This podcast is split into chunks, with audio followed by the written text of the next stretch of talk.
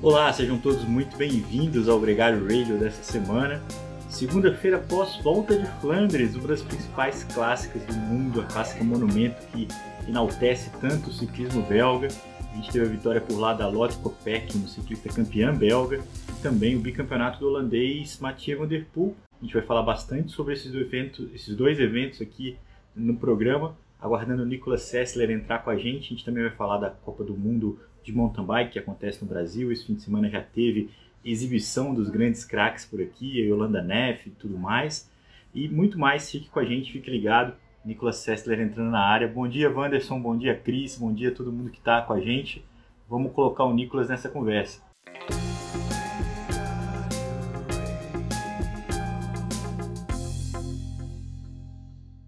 Grande Nicolas, bem-vindo. Fala, capitão. Fala, galera. Mais uma segundona aí. Muito tema para falar de bike e corrida essa semana, hein? Pô, foi demais esse fim de semana. Esse domingo de Flandres nunca decepciona, né, Nicolas? Você conhece tão Sim. bem aquela a magia e, e, a gente pôde, pôde assistir pela TV. Tinha alguns amigos meus por lá e, e foi demais, né? O Dio tava por lá, né? O 20 do Gregário também. Ele tava me mandando foto cada uma. Ele, curioso, ele me mandou durante a semana toda em, em game, quando foi Ghent Weaverham, depois em é, uma foto antes da largada, é, com o Vanderpool no dia da, da Dwars, é, e com o Binion é, em, em Ghent. E, e depois também, eu não me lembro agora qual foi a minha... Né? Isso, antes da largada, e ele me mandou a foto. E depois todos ganharam. Aí eu falei, rapaz, na próxima corrida que eu for, eu quero uma foto com você antes da largada, hein? Porque você tá dando sorte pro pessoal. Deu muita sorte. E... O grande sortudo foi ele, né, Nicolas? Poder presenciar isso de perto, acompanhar essa energia. É, é, não tem dúvida, né, da aura do ciclismo que tá ali, né, cara? E foi muito bacana o público de volta, é, não só o Dio, mas muita gente ali, né, aquela galera toda envolvida. É, motiva muito, né, o ciclista e, e toda a magia do ciclismo que isso move, né? Cara, é mágico. É... Tá em Flanders nessa época do ano, na Bélgica ali, Roubaix, e durante a Semana das Clássicas, né? Que é todo esse lead-up que vem a Edri, E3, é, a Gent Wevelgem, Dwarsdorf Flanderen, Tour of Flanders, depois a semana tem os Caldepreis. Uh, normalmente seria, a sequência normal seria que viesse a Paris-Roubaix, mas esse, esse ano especialmente não vai rolar por causa da eleição. A Paris-Roubaix vai ser 15 dias depois. É, mas é um ambiente e os belgas vivem isso como nós vivemos talvez uma Copa do Mundo de futebol no Brasil, sabe? Para o país, é, para a região, e são milhares de pessoas que vão às ruas. Você pode ver as imagens, né? De, dessas provas, das provas, e é muito legal e, e é uma coisa que transcende o, o mundo do ciclismo. Chega a esse mundo popular. Você, por exemplo, com roupa de bike nessa época, para e entra num, numa padaria, entra num bar, vem o, o belga te falar, ah, you want to correr, ah, but are you as good as uh, Mathieu Van Der Poel or uh, Tom Boonen? e, e, e, tudo, tudo, o país fica em função disso. E é uma coisa única mesmo. É, acho que a gente já teve até podcast sobre isso no Cycling, falando de Bélgica. Sim, sim. Mas só estando lá para vivenciar e criar esse amor pela pelas clássicas mesmo, né? Já que a gente está falando do amor belga, vamos começar falando do feminino, porque a campeã nacional, a campeã belga, foi a campeã da Volta de Flandres, é, a Lotte Kopeck, que chega a SD Works para assumir uma transição ali, para ser líder de uma equipe que está se reformulando com a aposentadoria da Van der Breggen, e ganhou a Estrada Bianchi, agora ganhou Flandres, um enredo muito parecido, né? conseguiu é, se manter ali é, junto com a Van Vleuten, marcando a Van Vleuten, é, nesse caso, dessa, desse final de semana especificamente, ainda teve o apoio ali da Chantal Black, que ficou em terceiro. É, e aí no sprint, ela bateu a Van Vleuten, pódio é, Lotte Kopeck, Van Vleuten, Chantal Black, um pódio muito nobre, com uma campeã belga em primeiro. Isso é muito legal, né, Nicolas? É, ganhar com o, o Maillot, né, a camisa de campeão belga no Tour of Flanders, é algo único. É, e deve, deve, ser de, deve ser de arrepiar mesmo. Mas fazendo uma análise da prova das meninas, como eu sempre falo, é muito legal assistir ciclismo feminino e vale a pena. É, você vê claramente é, a força da SD Works e como se corre em equipe. É, porque a, é claro que a mulher mais forte do, do pelotão hoje é de longe a Annemiek van Vleuten. Mas não foi uma vitória da, da Lotto Copec, não foi uma vitória da Chantal Black, não foi uma vitória só da SD Works, foi da equipe inteira. É, porque claramente em todos os movimentos e contramovimentos você tinha a SD Works é, dando as cartadas. E a Movistar, a Annemiek correndo no contrapé. É, vale ressaltar também o trabalho da Movistar, que foi das primeiras vezes que eu vi é, eles como equipe feminina dando um respaldo de muito bom à Annemiek. É, eles tinham a Lene Sierra, a cubana, no movimento de antes, no, no ataque. A, a Lene ficava só marcando as rodas para depois poder ajustar. Eles tentaram controlar para trazer todos os movimentos é, de volta para a Annemiek. E a Annemiek tentou diversos ataques. A questão é que a SD Works tinha muita força e conseguiu jogar muito bem as cartas de todos os movimentos que a Annemiek tentava, ela ela estava lá, né? Uh, a Lotto. E conseguir isso, então, neutralizar, de certa forma, uh, o que a Movistar estava tentando. Mas foi uma prova muito legal e fica o mérito, né? Dessa luta de novo. O que é um trabalho de equipe versus um trabalho de um talento individual muito grande. E aí, Nicolas, é explorar melhor as virtudes de cada uma, né? Então, a, a ter uma sprinter agora cubana, Arlene Serra, na equipe Movistar, pode ser uma arma que ainda vai ser, vai ter efeito para Movistar, que é ter um sprint, ter uma opção, uma variação tática que nem sempre, não ficar só na, na por conta da Van Vluten, que é o caso da SD Works, que tinha ali as cartas e tinha o sprint da Copec para o final, que foi o que a gente viu acontecer. É, a, a SD Works falou durante a semana, a gente precisa largar a Bálsamo pelo caminho e precisa não deixar a Van Vluten escapar. Quando essas duas coisas dão certo, elas têm que confirmar o que elas são de melhor, é, que é o talento de cada uma, que no caso da Copec esse sprint final. Agora, isso leva para a prova masculina, Nicolas, porque ali a gente viu o embate, primeiro, o embate épico, né, que acabou se configurando entre o Tadej Pogacar e o Mathieu Van Der Poel, mas a gente sabia qual que era a virtude de cada um, qual que era a possibilidade de cada um, o quanto que o Pogacar tinha que largar o Mathieu Van Der Poel na subida, o quanto que ele tentou fazer isso várias vezes e, e o quanto que o sprint era previsível em, favor do Mathieu Van Der Poel, é, ou tendencioso em favor do Mathieu Van Der Poel, e aí a gente chega até no ponto é, mais é, curioso dessa, dessa prova, porque os dois chegaram no sprint final, é, na disputa ali é, do quilômetro final, ficaram se marcando, se marcando, se marcando, até que os dois perseguidores que eles tinham largado na subida reconectaram, e aí aconteceu uma cena que pode até ser considerada uma coisa meio trapalhona do Pogacar, que ficou fora do pódio, ficou em quarto, porque o Dylan Van e o Madouas, que alcançaram os dois, acabaram deixando ele fora ali do sprint. É, a vitória, claro, ficou com o Mathieu Van Der Poel, super imponente. Acho que a gente tem que voltar a falar um pouco mais especificamente do Van Der Poel, mas eu queria que você falasse da sua impressão geral dessa prova. É um embate épico, um final um pouco curioso, mas o fato é que ganhou o cara que estava mais previsto. Se você chegasse no final ali, num grupo reduzido, era quem teria mais o punch, né? É, é, apostar no Vanderpool era fácil, né? Se você, os bookmakers que fazem as apostas anteriores, né? É, era o claro favorito. Ainda mais depois que vale ressaltar que o, o outro favorito, que era o Walt Van Aert, não participou da prova porque ele deu positivo por Covid e estava se sentindo mal. Fazendo uma análise da prova e do transcorrer da prova, da prova em si, é, eu acho legal a gente voltar à questão do aprendizado do que é Flanders, do que são essas clássicas, que são provas muito específicas, que vamos falar uma, uma real. É uma merda de prova, numa merda de estrada, num lugar feio pra caramba. só que com um povo muito apaixonado. No, o, o, que quer dizer? É, são provas específicas e que requerem um aprendizado e um conhecimento de terreno e equipamento muito alto, é, o qual Vanderpool, nascendo lá, e todas as equipes belgas conhecem isso, mas assim, cada metro daquele lugar. Cada curva, cada buraco, cada formiga que tem ali, eles conhecem, correm lá desde que os bichos são um protótipo de gente com 10 anos. Pogacar não.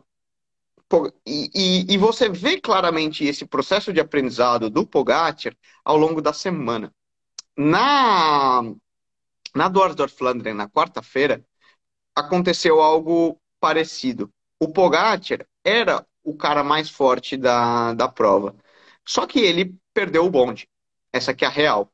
A gente viu que quando já tinha um movimento é, na quarta-feira de onde estava o Pitcock, é, Victor Kampernarts, o próprio Vanderpool, que ganhou a prova depois, e, e, e, todo um pessoal, um grupo ali de 12, 10, 12, agora não me lembro certinho, é, o Pogacar perdeu esse movimento, ficou meio esperando, e ele pá, arrancou de trás e falou, vou saltar nos caras e vou pegar.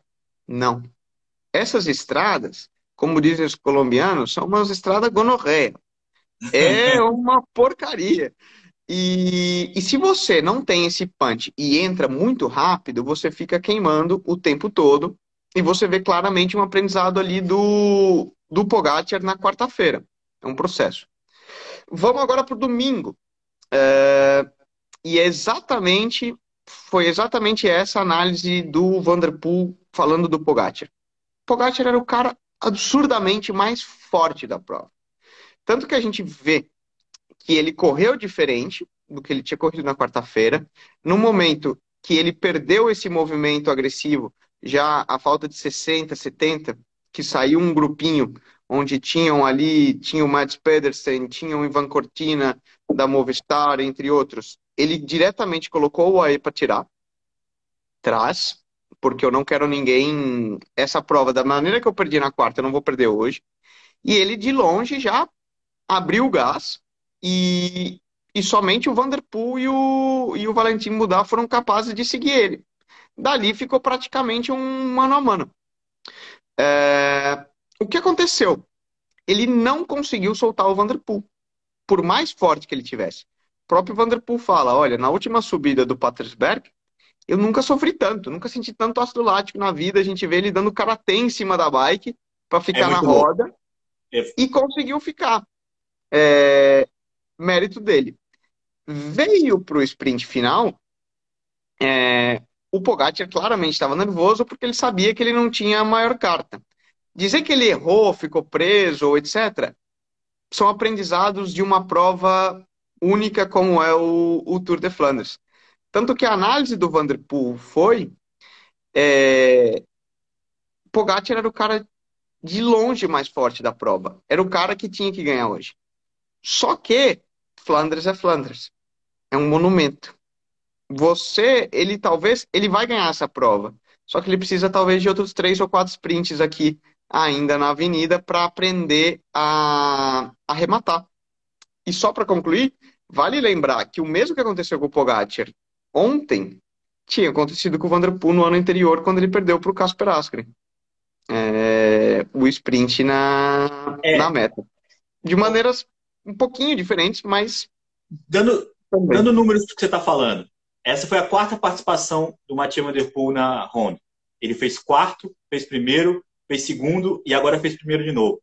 Uma experiência e uma habilidade de trabalhar com, essa, com esse circuito que o Pogacar não tinha. O Pogacar caiu na Dwarfs. Ele estava preso numa queda quando teve essa seleção do grupo e isso foi um problema na Dwarfs para ele. Ele também teve uma queda é, em Flandres que ele até que trocou de bike e ficou sem o medidor de potência. Isso significa que, não porque ele é braço duro, é que tem que estar tá bem posicionado. E isso você tem que ter com tempo de, de pedal e, com, e, tendo uma equipe. O Pogacar tinha principalmente o Matteo Trentini na equipe dele. Não era uma equipe acostumada ou preparada para as clássicas. Então, tudo isso conspirava para que o Mathieu Van Der Poel deu uma aula de bicicleta ontem. Foi uma coisa extremamente incrível a forma, a maturidade como o Mathieu Van Der Poel tem corrido esse ano, desde a Melonson Remo até agora. São belos resultados. Ele fez terceiro lá na San Remo, é, ganhou uma etapa na Copa Bartali, ganhou a Duos, ganhou a, agora Flandres está indo para a Mistel como o principal favorito.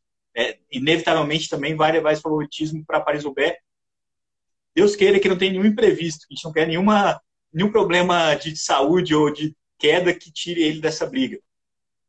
A, a única questão, Nicolas, é a seguinte: o, o Pogacar podia ter feito um sprint é, mano a mano com, com, com o Mathieu Van Der Poel e por uma hesitação ele permitiu que chegasse o grupo, os dois perseguidores. É, não acho que ele tem razão para reclamar de ter ficado empacotado. Ele não teria como é, passar, ele não ganharia o sprint com os quatro ali. É, eu acho que ele ficou mais bravo com ele mesmo. A reação dele na meta é a reação de quem, cara, sabe assim, ele, ele, ele pensou demais, ele pensou tanto como é que ele ia fazer o impossível, que aconteceu algo ainda é, mais é, cômico, assim, algo pior, que foi ficar em quarto. É, ele, ele, ele, sabia que ele estava buscando uma coisa muito difícil, que era bater o Vanderpool no sprint.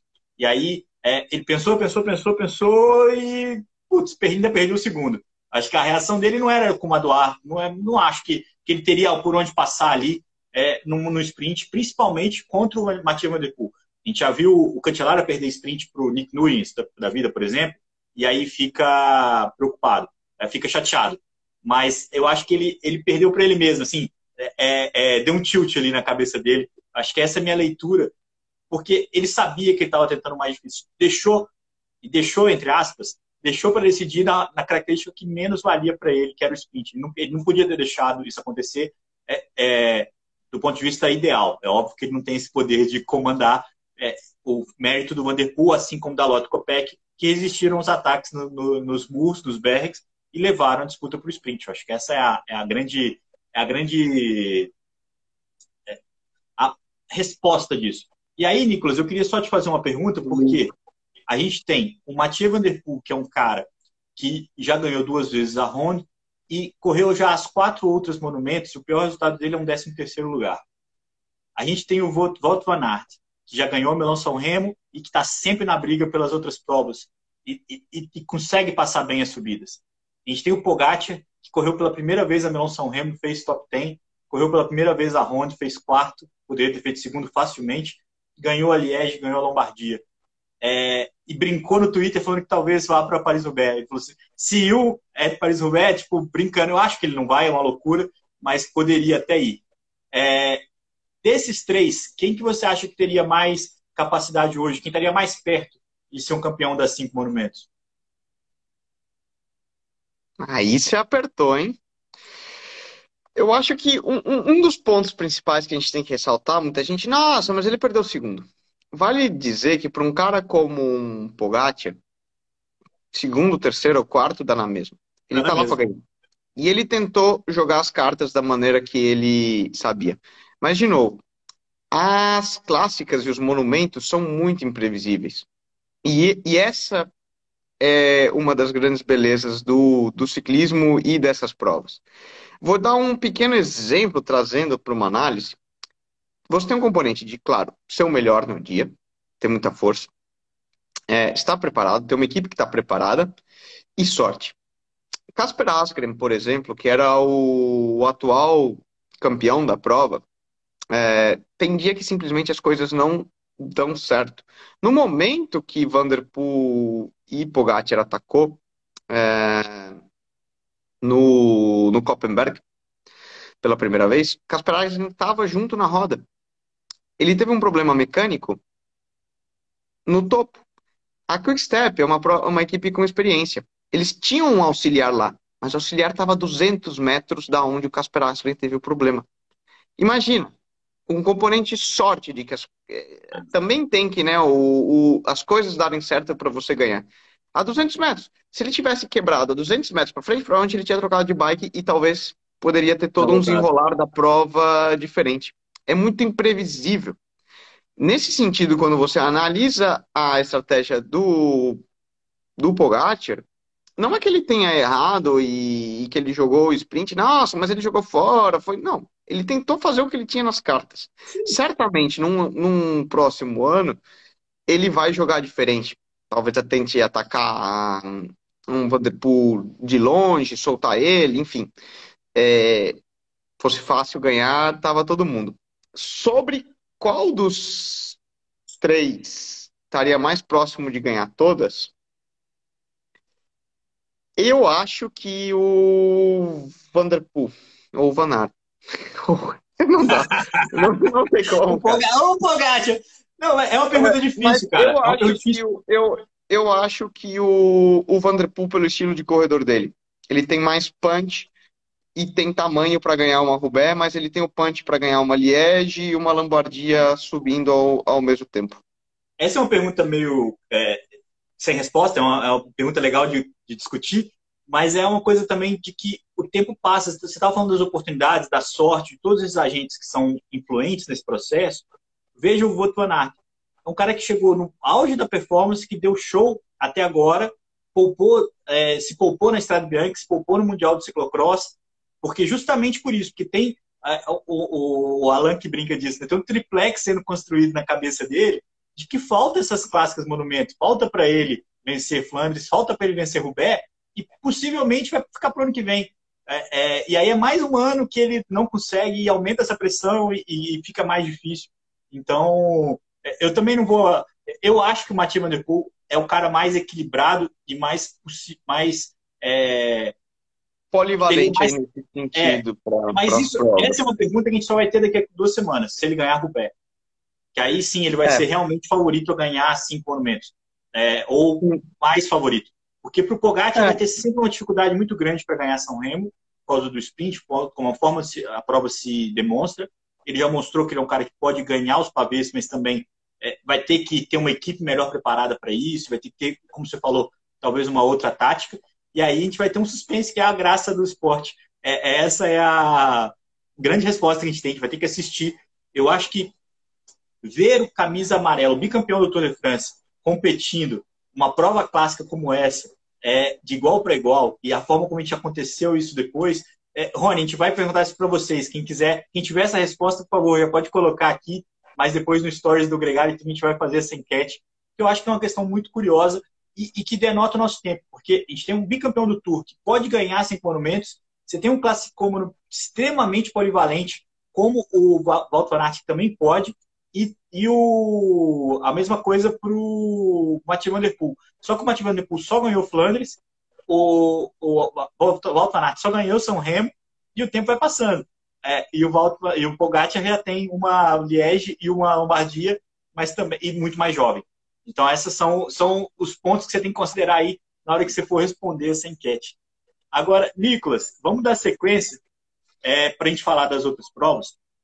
É, a gente tem, a gente teve o GP Miguel Indurain essa semana, que teve a vitória do Warren Barguil, que eu ainda estou tentando olhar, estou vendo o vídeo várias vezes para ver de onde que ele saiu, e eu acho que o Vlasov está fazendo a mesma coisa. O Vlasov estava achando que a vitória era dele, cara, e passou ali o Barguil para vencer. É, essa é uma vitória importante, uma prova relevante na Espanha, que tem o nome de um grande ciclista. A gente também teve uma prova na, na, na Bélgica, que era Limburgo, Limburgo Classic, é, que teve a vitória do Arnaud Delis. É um cara que acabou de completar 20 anos, foi a primeira vitória do ano, a gente falou aqui no Gregário Cycling, da Lotto Soldal. É, ganhou, ganhou bonito terceira vitória dele no ano, vai para Skelder Priest, você pronuncia melhor que eu esse nome. Skelder Priest. Skelder Priest, que vai reunir alguns dos melhores velocistas. É uma dessas clássicas que dão chance aos velocistas. Vai estar tá lá o Jacobsen, vai estar tá lá o Merlier e vai ter também o Arnaud Delis tentando disputar com ele essa semana.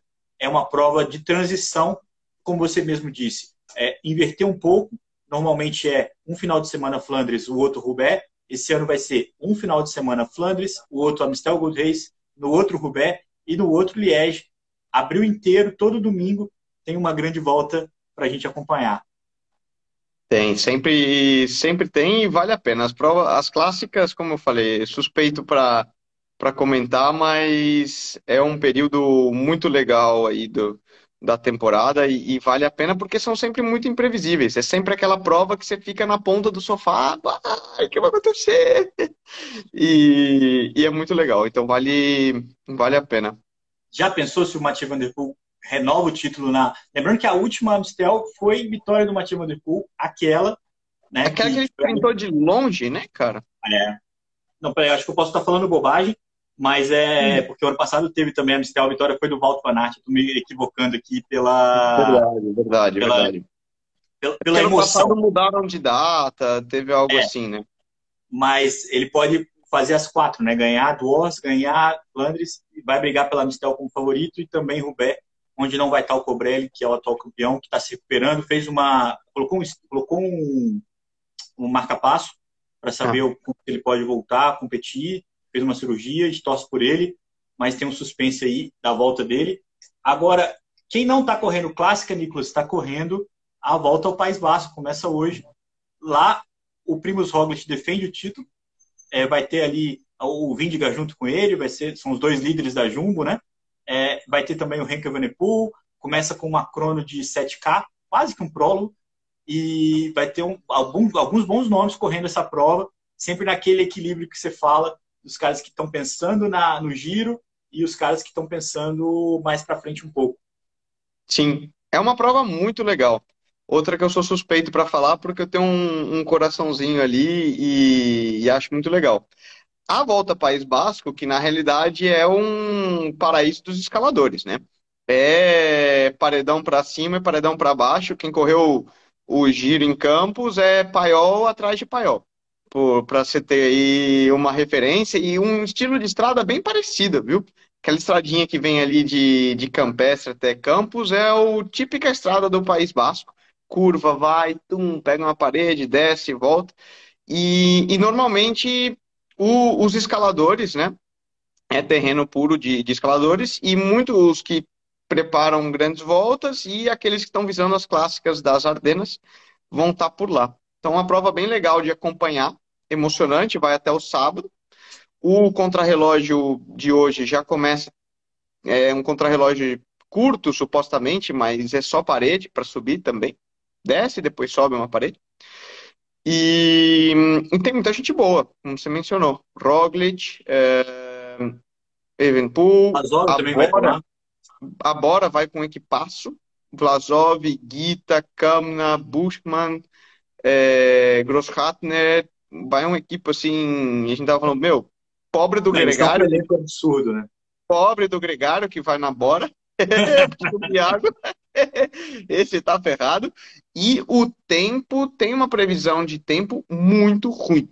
É, esse final de semana, na própria Indurain, tiveram que mudar o circuito porque estava nevando é, no meio da prova e no, nos pontos mais altos. E até onde eu sei, o tempo lá no País Basco continua bem ruim. E o que é típico também do, do País Basco, né? Vamos ver se ao longo da semana melhora um pouco. É, mas isso também pode ser um fator aí a levar em consideração. Do jeito que a gente gosta, né, Nicolas? Para assistir é ótimo, né? Só, assistir só lembrando... é lindo, né, mano? Para correr, não tanto. E Movistar também, né? Esquecemos de falar. Movistar vale, vale ressaltar é. que é a prova de casa deles, né? Já que eles são uma equipe de Pamplona. Pamplona é Navarra aí que fica bem na fronteira com o País Basco. Alguns consideram não, não. Mas para eles é corrida de casa, efetivamente. Tem etapa que passa para o Pamplona. Então, é, Movistar gosta de andar bem nessa, nessa prova, ficar com o olho neles também. Ô, Nicolas, quando a gente fala Movistar, todo mundo aqui já pergunta sobre o Vinícius Rangel. Ele está previsto para correr a Amstel, né? Até onde eu sei, sim, né? Vamos ver o, o tudo sei que nada sei. A vida de um, de um ciclista a gente tem que estar preparado para o inesperado. Mas, em princípio, o Amstel. Vamos ver bandeira brazuca lá. Tomara, né? torcendo muito por ele e para que ele corra logo, né? Para que ele se coloque de volta no, no, pelotão, todo mundo ansioso e na torcida. Falando em brasileiro, falando em Brasil, a gente tem três notícias sobre importantes para falar. A primeira, para passar bem rápido, dia 8 agora começa a volta do Uruguai, e essa prova que é muito tradicional, que a gente tem o tricampeonato do Magno Prado, por exemplo. Demorou muito tempo para o brasileiro voltar a vencer lá, depois do Pedro Geraldo, lá nos anos 70. E, e é uma prova que vai ser 2.2, mas a Swift não vai participar. Vai participar a Funvic, que vai com o campeão brasileiro Kleber Ramos, vai com o Chamorro e vai com o Euler Magno, que aí sim conecta com o que você falou, o campeão do giro, da prova Giro Ride Like a Pro, que é o evento amador do Giro de Itália, que foi um show, foi épico, foi uma grande. É, quando eles colocaram a prova no paiol, Nicolas, eu falei, cara, eles são muito doidos de fazer isso, cara. É, é, eu já corri no paiol, a Copa VO2 algumas vezes foi lá, é uma loucura para um amador, mas é um desafio épico. Então, quando você associa o Giro de Itália com um desafio épico, os caras foram muito felizes nesse processo. Eu tenho certeza de que quem foi lá sofreu, sofreu muito, mas tem uma história muito boa para contar. É, a gente vai falar mais sobre o Giro aqui ao longo da semana, mas fica o registro do campeão, do Euler Magno, que bateu e que vai para o Uruguai agora correr a volta do Uruguai, uma outra prova clássica, onde ele não vai ter subida nenhuma, mas vai ter um vento contra infernal, que é tão característico lá do, do Uruguai. Já te falo, e ele vai sofrer mais lá no Uruguai do que ele sofreu para subir o paiol. Posso te garantir que quando você olha assim na ponta do pelotão para o lado, você vê aquela coisa em um monte de linha, você fala, ih, hoje vai ser daqueles dias. Deixa eu só fazer um, um, Eu não trouxe os resultados da, do Giro de Itália completos, eu só trouxe essa conexão, então a gente não vai falar muito do feminino e também do, da prova curta, de quem fugiu do paiol, mas eu tomei uma bronca aqui do meu charado, o Bob Ferreira, que o Márcio Bigai ganhou o giro curto, fica o registro. É um cara da escalera, um amador muito competente, já correu no profissional também, corre na elite, é um cara de, de grande virtude e ganhou a, a Bike Series lá de é, Velocitar, que a gente estava lá juntos, e agora ganhou também o giro mais curto. Fugiu do paiol, viu, Bob? Essa é uma questão, que, é um asterisco que a gente vai colocar na, na vitória dele. Mas quem não fugiria, né, Nicolas? Agora, uma coisa legal, Nicolas, que eu queria só citar, a Luca aqui, nossa parceira, informando que a Bia Neres que ganhou no feminino, fica também o registro. Né? É, é, triatleta ganhou lá no, no Letap Rio também, é uma ciclista muito competente. Agora, o Nicolas, a gente vai ter no Brasil a Copa Ferrari, que é uma prova que leva um nome, é, um sobrenome de uma família muito tradicional do ciclismo, que é o Renan e o Roger Ferraro, o Renan e o Renato Ferraro são dois grandes ciclistas é, das antigas. O Renan, que eu citei aqui, é filho do. Ó, o Roger é filho do Renan, que também foi profissional, correu na Portugal uma época. Mas eles vão trazer para essa prova ninguém menos do que o David Rebelin, aquele, o inoxidável, o campeão da, da, da Amstel, da Liège e da Flash Valor no mesmo ano. É, vai vir prestigiar o evento, já fez um vídeo falando sobre a expectativa dele, que vai vir aqui de férias, vai vir aqui participar, mas para quem, gente, quem conhece sabe que não brinca em serviço.